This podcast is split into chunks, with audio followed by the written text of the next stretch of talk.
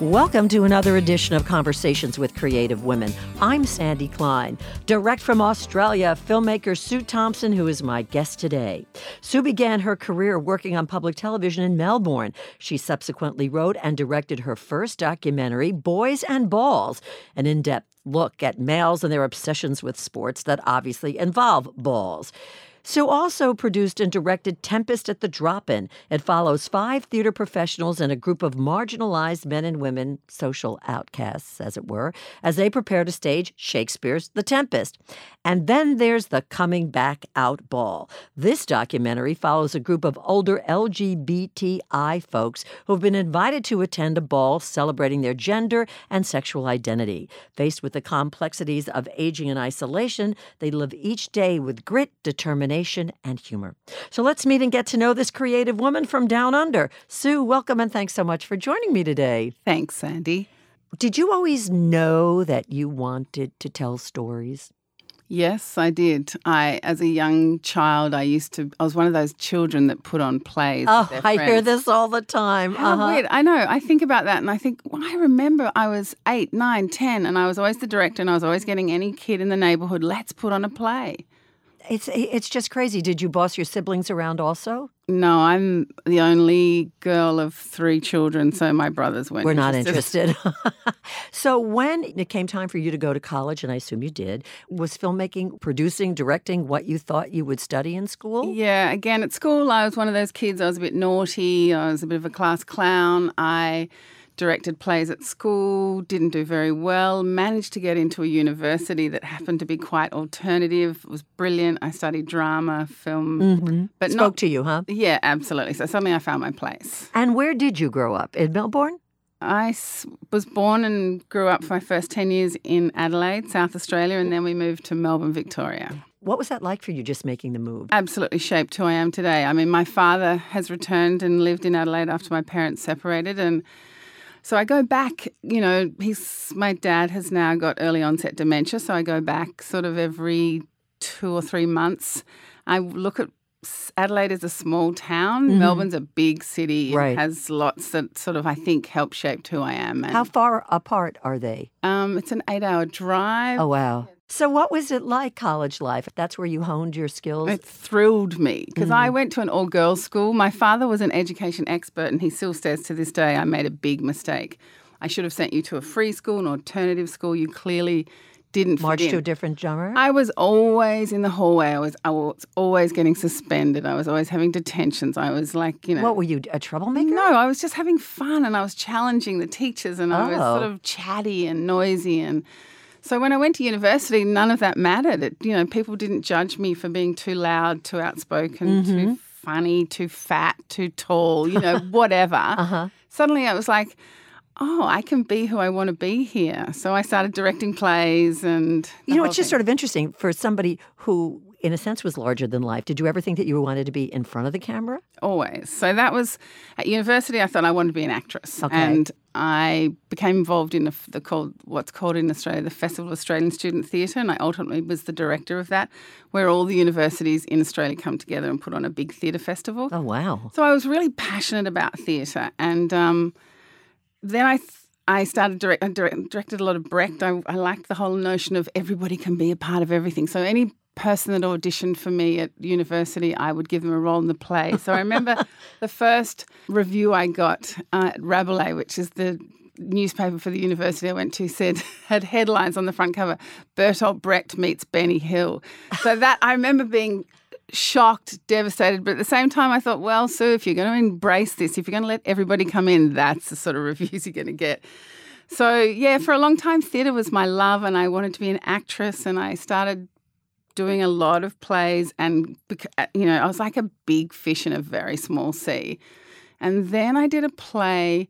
While you're still in school? Yeah, mm-hmm. no, in mm-hmm. university. And I just finished university. It was at a drama college in Melbourne, considered quite elite. And I got into a play and I played it was a Greek god in Antigone or something. And anyway, at the end of the play, a friend of mine came up to me and said, Oh my God, what happened to you?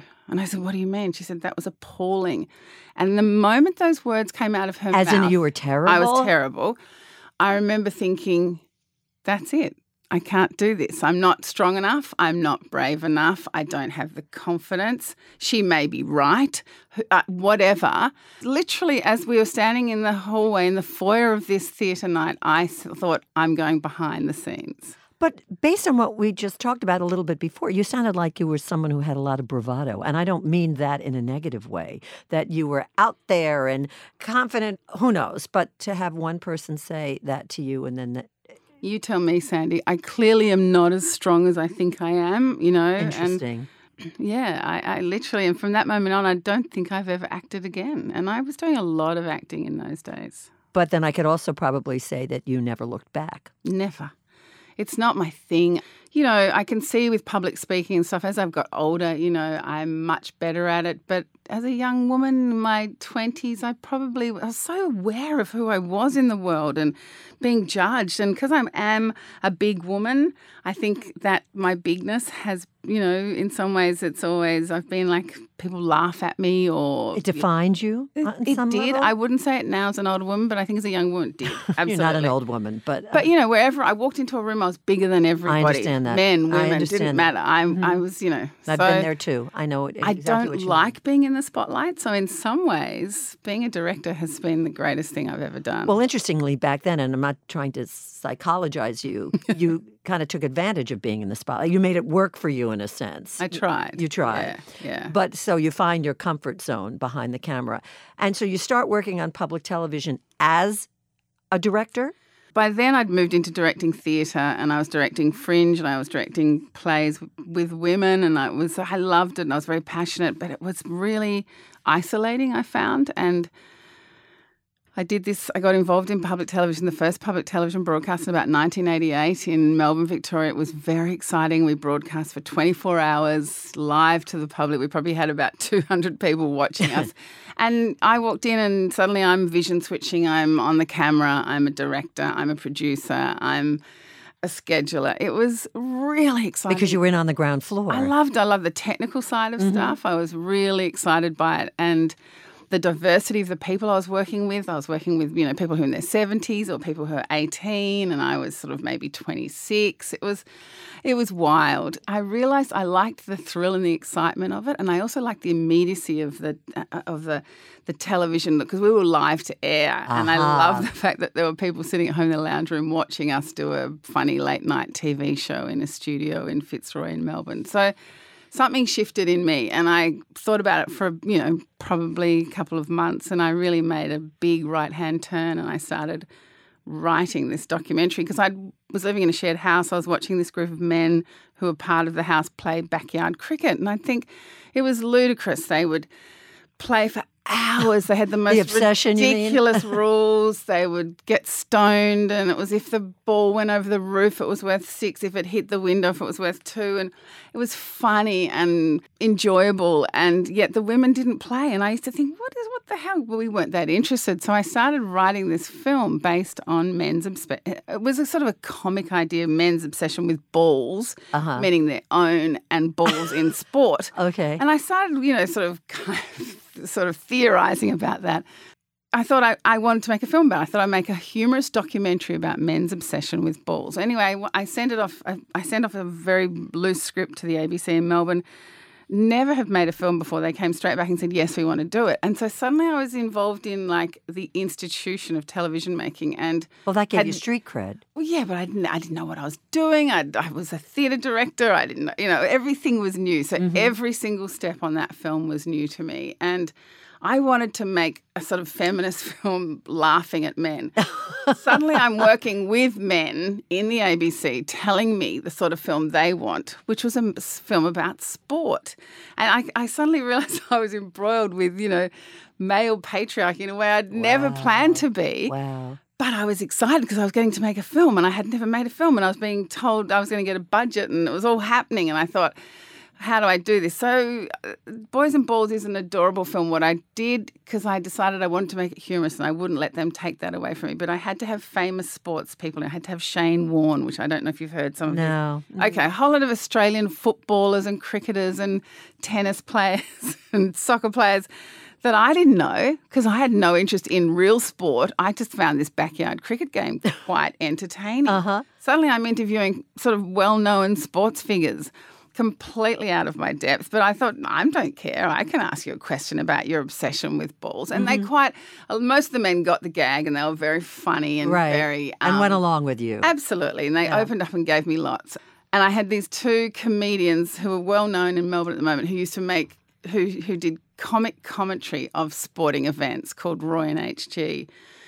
And Roy and HG were sort of irreverent, anarchic, hilarious. So I had them sort of narrate the film. So I had this multi, I had the backyard cricket game going throughout Boys and Balls. I had Roy and HG making jokes and telling the world how foolish this obsession is with a very heartfelt, passionate, you know, tone. And then I had real sports people. So it was wacky, but it actually ultimately was quite successful. How long did it take to make? Um, it took about nearly a year, that one. But for me, first timer director, it was wonderful. And how was it received? Really well. That's the strange thing. It got really good reviews and, and yeah. Well, then there's your But- destiny, right? You were meant to. Absolutely. But you know, I mean, you must know this, Sandy. I did this, what was a, quite a successful film. Nobody ever heard of me again, you know. That's the role of women. But let's tackle that. So you make boys and balls, and then you say, "What's next for me?" You ask, "What am I going to?" I think I was naive enough to think that, oh, I guess another phone will ring. Yeah, Oh, right. I'm going to be just fending off all these offers. No, no. Nobody and, came And. I can say 20 years later, it's exactly the same. I've made six films and they've all been on television and it's all done. And even only just now, my mother will probably admit that I actually am a filmmaker. To this day, it's been like, what do you do and when are you going to get a real job?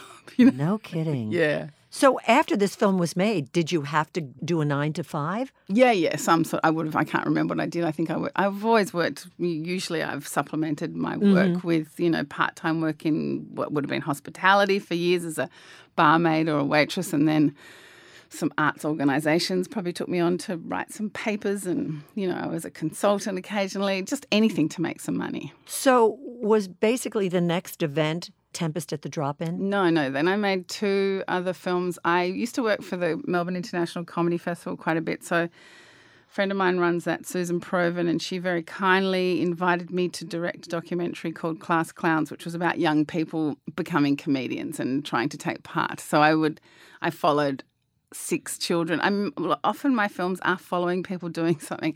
Six young teenagers practicing to audition for class clowns and then do a performance at with in front of you know a thousand people and yeah that was fun and great. And that was on channel 10 Uh, uh, anyway another station in australia. So what was the catalyst for Tempest at the Drop-In, which sounds really fascinating? friend of mine is a theatre maker Joseph Sherman, and he said, "Sue, I'm working on this project. I think you might be interested." And I can't remember why he said he must have seen something I'd done before that. Anyway, I went to a rehearsal in a small church in St Kilda in Melbourne, and this raggedy group of actors with a raggedy group of participants got together and did just a little workshop while I sat and observed. In fact, they didn't let me sit. I had to take part in the workshop. And we danced and sang and held hands. And from that moment on, I thought, okay, there's a film here. So it was about a group of, you know, sort of well known Melbourne performers who were doing this work at a drop in centre. They were running acting workshops, but they were deciding to take it a bit further. And so they decided, let's put on a performance with people with serious mental health issues. These are not people, these are some people living on the streets, some people schizophrenic, you know, psychotic, very ill people, but who would come to the drop-in centre for a cup of tea or maybe to get have a wash. Do you know what It's a a drop-in? drop in. No, I don't. Okay, so in Australia, a drop-in centre is a place provided by, by the government, often in conjunction with, like, the Uniting Church or the Salvation Army. You've heard of these people, Of course. like Uh-huh. big sort of philanthropic or missions people. So they're are- not homeless shelters, drop-in centers. no, you're not allowed to stay the night there. That's the whole thing about the drop in centre. They haven't got the funding for that. They're very small and modest, and they're about providing usually two or three meals a day Uh-huh. and a place to shower and shave, and perhaps an art workshop or a drama workshop. Or you might go on a little bus and go to an event in town. So Okay. it's, but it's modest. And this place only really has enough room to have a you know about 60 people a day at the most so they often have to turn people away so they were doing these workshops with these actors you know it was obvious it was a film. So that one was really interesting in the sense that i worked on that for three years. I never got any government funding uh, which is the usually the way you make a film in melbourne. But what i did do is i raised some money th- sort of through health organisations who were also supporting what the drop-in centre were doing. And I hung out watching the workshops for about, you know, six months and then they started building up to doing a performance. But like all my films, I can't I can't be disingenuous. I have to I have to get to know the people. And this was what even the people doing the the actors in this said, okay, if you're gonna do this, so if we let you do this, you have to be in it. So the initial idea was that I had to be in the play and I could have my camera, that somehow the camera would become a character in Wow. Shakespeare's The Tempest. Uh-huh. As that went on, that became that everyone realised we didn't really need to do that. They trusted me more. As as you gain trust, people drop their sort of barriers, Defenses. defenses, and it was mm-hmm. like oh, maybe okay, she okay, she's not trying to you know sell out, sell us off or whatever. So I was allowed to not be in the play, which wasn't really appropriate, and I would you know go to people's houses or go to the homes that they were living in or pick them up and drive them to the play and the rehearsals and the night of the you know once we actually got to the point where these people were performing it we never knew whether they'd turn up or so they've cast this play but they don't know if if Yeah, you know if there's gonna be a cast. yeah if she's going to turn up that night because she's not well or she's Right. sick or she hasn't taken her medication Wow. or one of the actors happened to be a doctor, and there was one night actually that's, you know, there's a tiny moment in the film where he had to give one of the participants a schizophrenic pill because he was having some sort of freak out. There was violence, there was anger, there was tears, there was drama, there was trauma. It was huge. It was absolutely massive. And the night that we opened, we got them all there. They all performed. It was a very strange experience for all of us, but the most exhilarating thing I've ever been a part of. And they did four nights with family and friends, and there was always an audience. And they'd break out of character. They'd talk to someone they knew in the audience. They would, you know, slap their head. They would lie on the floor. But it was all incorporated into Shakespeare's The Tempest. It was really How was fun this received? that was you know when you talk about reviews yeah if you we had a couple of theatre critics well known theatre critics come they slammed it you know because Mm-hmm. they said they understood the purpose for the performance but they didn't really think that it it perhaps was worthy of um you know people coming to sit in a theatre and watch it which i thought was unfair because there was so much more to it than what people said but you know hey that's what reviewing's all about While you were doing this particular project, did you have a full time job? Uh, no, I couldn't have, but it would be part-time jobs. Living had to be challenging. It is. It's still challenging, Sandy. It's hard to pay the bills. You know, Uh-huh. it's really hard. What were the years that encompassed that? It was finished and screened on the ABC in Melbourne in 2014. So it must have been two years prior to that, three years prior to that. You know. And then they've screened at 14, 15, and 16. What the ABC in, in Australia have done, you've probably got similar things here. They have a mental health week now. So my film was in the first involved in the first year that they did that in mm-hmm. 2014 and it Do you think that people, based on the topic, tended to dismiss you? Didn't take you seriously. why do you say that i'm interested No, because of what what you imparted to me. Like, what is she doing with this project? No, I think people really respected what I was doing. They probably thought I was a bit foolish. But I think in all the work they've done, I think people go, oh, good on you, Sue. That's terrific. It doesn't mean that they want to join me. people don't know the work I'm doing when I'm doing it, Sandy. So Mm-hmm, I tend to work in isolation a lot. I don't, I didn't feel, people, I was working on that film and the only people that knew I was doing it were people who I was working with. And then I would maybe go and serve a sandwich in a bar or cafe, perhaps. Do you know what I mean? yes, Like- I totally understand. But I also get the uh, distinct impression from you that what you do, your projects, are passionate projects. Mm. That you have to, even though you might not have thought you were going to do this from the get go, you can't just go through the motions. and I won't abandon either. That's the thing. So for me to take on something, it's a big decision because I know I will in, I will invest Right, know, 110% of myself. Of your life. which means, you know, abandoning my family and my children and Mm-hmm. life and friends. So yeah, it's a big deal for me to say once I decide on something, I give it my all. Right, Yeah. right. And I like doing that. I think Well, it works for because it- you. It, it, it's also it's it's I have a life experience every time I do it. It's not jobs. It's It's passion. It becomes who I am. Yeah. So clearly, that must have happened to you with the Coming Back Out ball. So give us the genesis of this documentary. So the coming back out ball was an idea that a friend of mine, Tristan Meecham, decided to do. He read a paper by an academic in Melbourne called Catherine Barrett, who wrote about older LGBTIQ plus going back into the closet when they were going into aged care to receive decent care. There was this. So she had just un- sort of uncovered this idea that yeah, people were going back into the closet, and it absolutely devastated Tristan. And he said, as a young gay man and as a performance artist, I want to do something about this. I want to acknowledge these people who are the pioneers for allowing, you know, a young gay man like myself to come out and live mm-hmm. proudly. So there's an organisation in England called Duckie who do similar work, and Tristan, you know, he's been around for a while, so he knows a lot of stuff. And he thought I could put on a ball, and also referencing, you know, the ga- the gay and lesbian balls that have happened probably globally, but certainly were a big deal in um, Australian gay and lesbian history. So he thought that would be the best thing to do: put on a ball, celebrate older LGBTI, honor them, you know, say, acknowledge them, mm-hmm. say, you know, what you, you, we love you, we adore you, thank you for doing what you've done because you have had so, so much trauma. So then he invited me onto the project and said, you know, because I said, well, obviously the documentary. He said, yes, I know. Invited me on, and we basically started working together. And for three years, for, for the first two, we worked solidly together, creating the ball and the film. And then in the last year, he sort of went more in directing the ball because he had to be more hands on. And I started spending more time with individuals that we had met, met two years prior.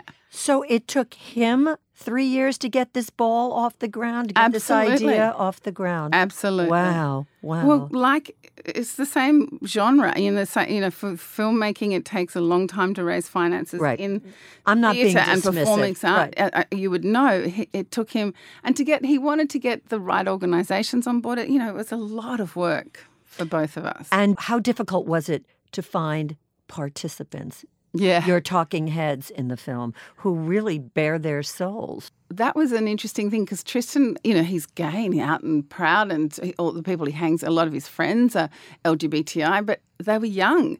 And Yeah, it was like, yeah. where are we going to find the old people? Where are they? And it was like, are they hiding from us? So there was a lot of work done contacting ALGA, which is the Australian Lesbian and Gay Archives, VAC, Victorian AIDS Council, Val's Cafe, the Seniors Festival, Transgender Victoria, like all these organisations going to discussing the idea of putting on this big event in a big civic space in Melbourne. And tr- the main thing Tristan wanted to do is he didn't want them to pay because a lot of these people we have found are living, you know, below the poverty line. Little hand to mouth kind yeah, of thing. and, mm-hmm. and and part of that has been by their sexual and gender identity. They've either been abandoned by family or friends, or or they've lost jobs. I mean, life has been tough for some of these older people. Well, a lot of them.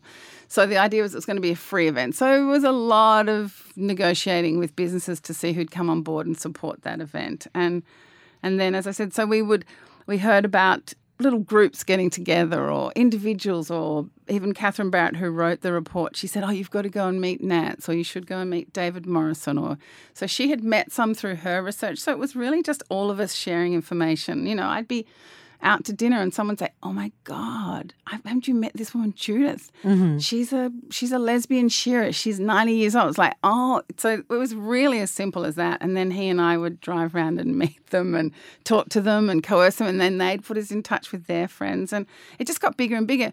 In the end, Tristan had four hundred people at the Melbourne Town Hall and probably you know 250 were over 65 years old which wow. was so exciting where was australia when you were making this film in relationship to its gay population because um, same-sex marriage was not legal in your country yeah, it was um, very coincidental that the actual year of the ball, which was 2000 and so what are we in now? 2000. So the ball was two, October 7th, 2017, first ball, and the marriage equality vote happened two weeks later. It was a strange time. The first two years were probably a bit more naive and innocent and um, optimistic. And then that final year was when the vote came into being, and it was quite traumatic and devastating for the community at large. And people were um, very traumatized about this the vote happening. That was de- the, it was defeated. No, no, no we got mean? it. Well, what do you mean by why were they traumatized? Because it brings up issues of and, and suddenly they become you know the subject of dinner party discussions when they feel like people are making a decision about, about what should be as a human right and, and it's and, and, it's equality they ha- we don't have to why should we be voting they should have the same rights as everybody else it's mm. like what is wrong with right, this country right we felt very um, behind the rest of the world. Okay. You know, the rest of the Western world. Right. You know? That had to be qualified. Yeah. Did you find that the men and women who you interviewed and who appear in your film eager to talk to you? Initially, and- no, very reticent, exactly like The Tempest. Initially, in The Tempest, people were very wary of this woman with a camera because uh, because of the nature of documentary filmmaking and funding. I often start for the first year or so working doing most of the filming. So I'm not only trying to get to know someone, I'm trying to make sure that I can hear what they're saying through my headphones. I'm trying to make sure that, I've got focus. Initially, there's these sort of technical barriers between trying to become, you know, close to someone. So it takes a long time. And that's why I probably say three years. And I say it like it's nothing, but it takes that long to make a friend, you know, or mm. get to know and someone. trust and have the trust. So much about trust. So yeah, these people, particularly because they have been in the closet for so long, they're guarded and they're nervous and they have walls up before and they meet and they've I probably meet a lot of people like me who want to ask questions of them. But I want to go beyond that, obviously. I want them to tell me stories that they haven't told someone else. And so, yeah, it took a long time. Well, they told you those stories because they felt safe with you. Yeah. And that's pretty evident in this documentary, which is incredibly moving. You don't think that that's going to happen to you, that you feel so connected. There's this fellow David Morrison, what is he, 90 something? He is now. Yes. And he was married, had a family, and some years before, I think it was 10 years before his wife passed away. And mm. in the film, he says it was really tough, it was very sad. But at the same time, he had the freedom now to be who he is. Authentic. Mm. Yeah, to be mm. authentic. You know, we take so much for granted. That's that a beautiful, because David makes it very clear, and I think a lot of people related to this, that he comes from a time where it was expected that he got married. Mm-hmm. He did get married. He loved his wife dearly. Right. He misses her, but he he knew there was more to his life and he was too scared to come out until he wouldn't have come out. He said I would never have come out to hurt Margaret. Well, you see in the film that as you as you walk in a way in his shoes, you know, there's some reticence, whatever, and he's observing and then when it's the night of the ball, he couldn't be more excited. And you're rooting him on and you feel it. Your film just brings you in as the viewer. I was at that ball, damn it. You know, I really was. How was this film received? It was received very well, I have to say. Thank goodness. it was selected by the Melbourne International Film Festival to be the closing night film. That that festival in Melbourne is a big deal. To get the closing night slot was huge. I didn't understand it until it actually happened. We had You mean the import? absolutely 2,000 people watching it, th- laughing at all the jokes, getting the film, crying, being moved, and then we had a party afterwards at the festival through for us, which had miscellaneous and marzipan who were in the film hosting the night and Those were the drag queens. yeah, mm-hmm. and all the cast got up and the audience clapped them. It was, you know, was extraordinary, Sandy. Well, you know, when one is a certain age, uh, regardless of what your sexuality is, you feel very dismissed, you feel so neglected.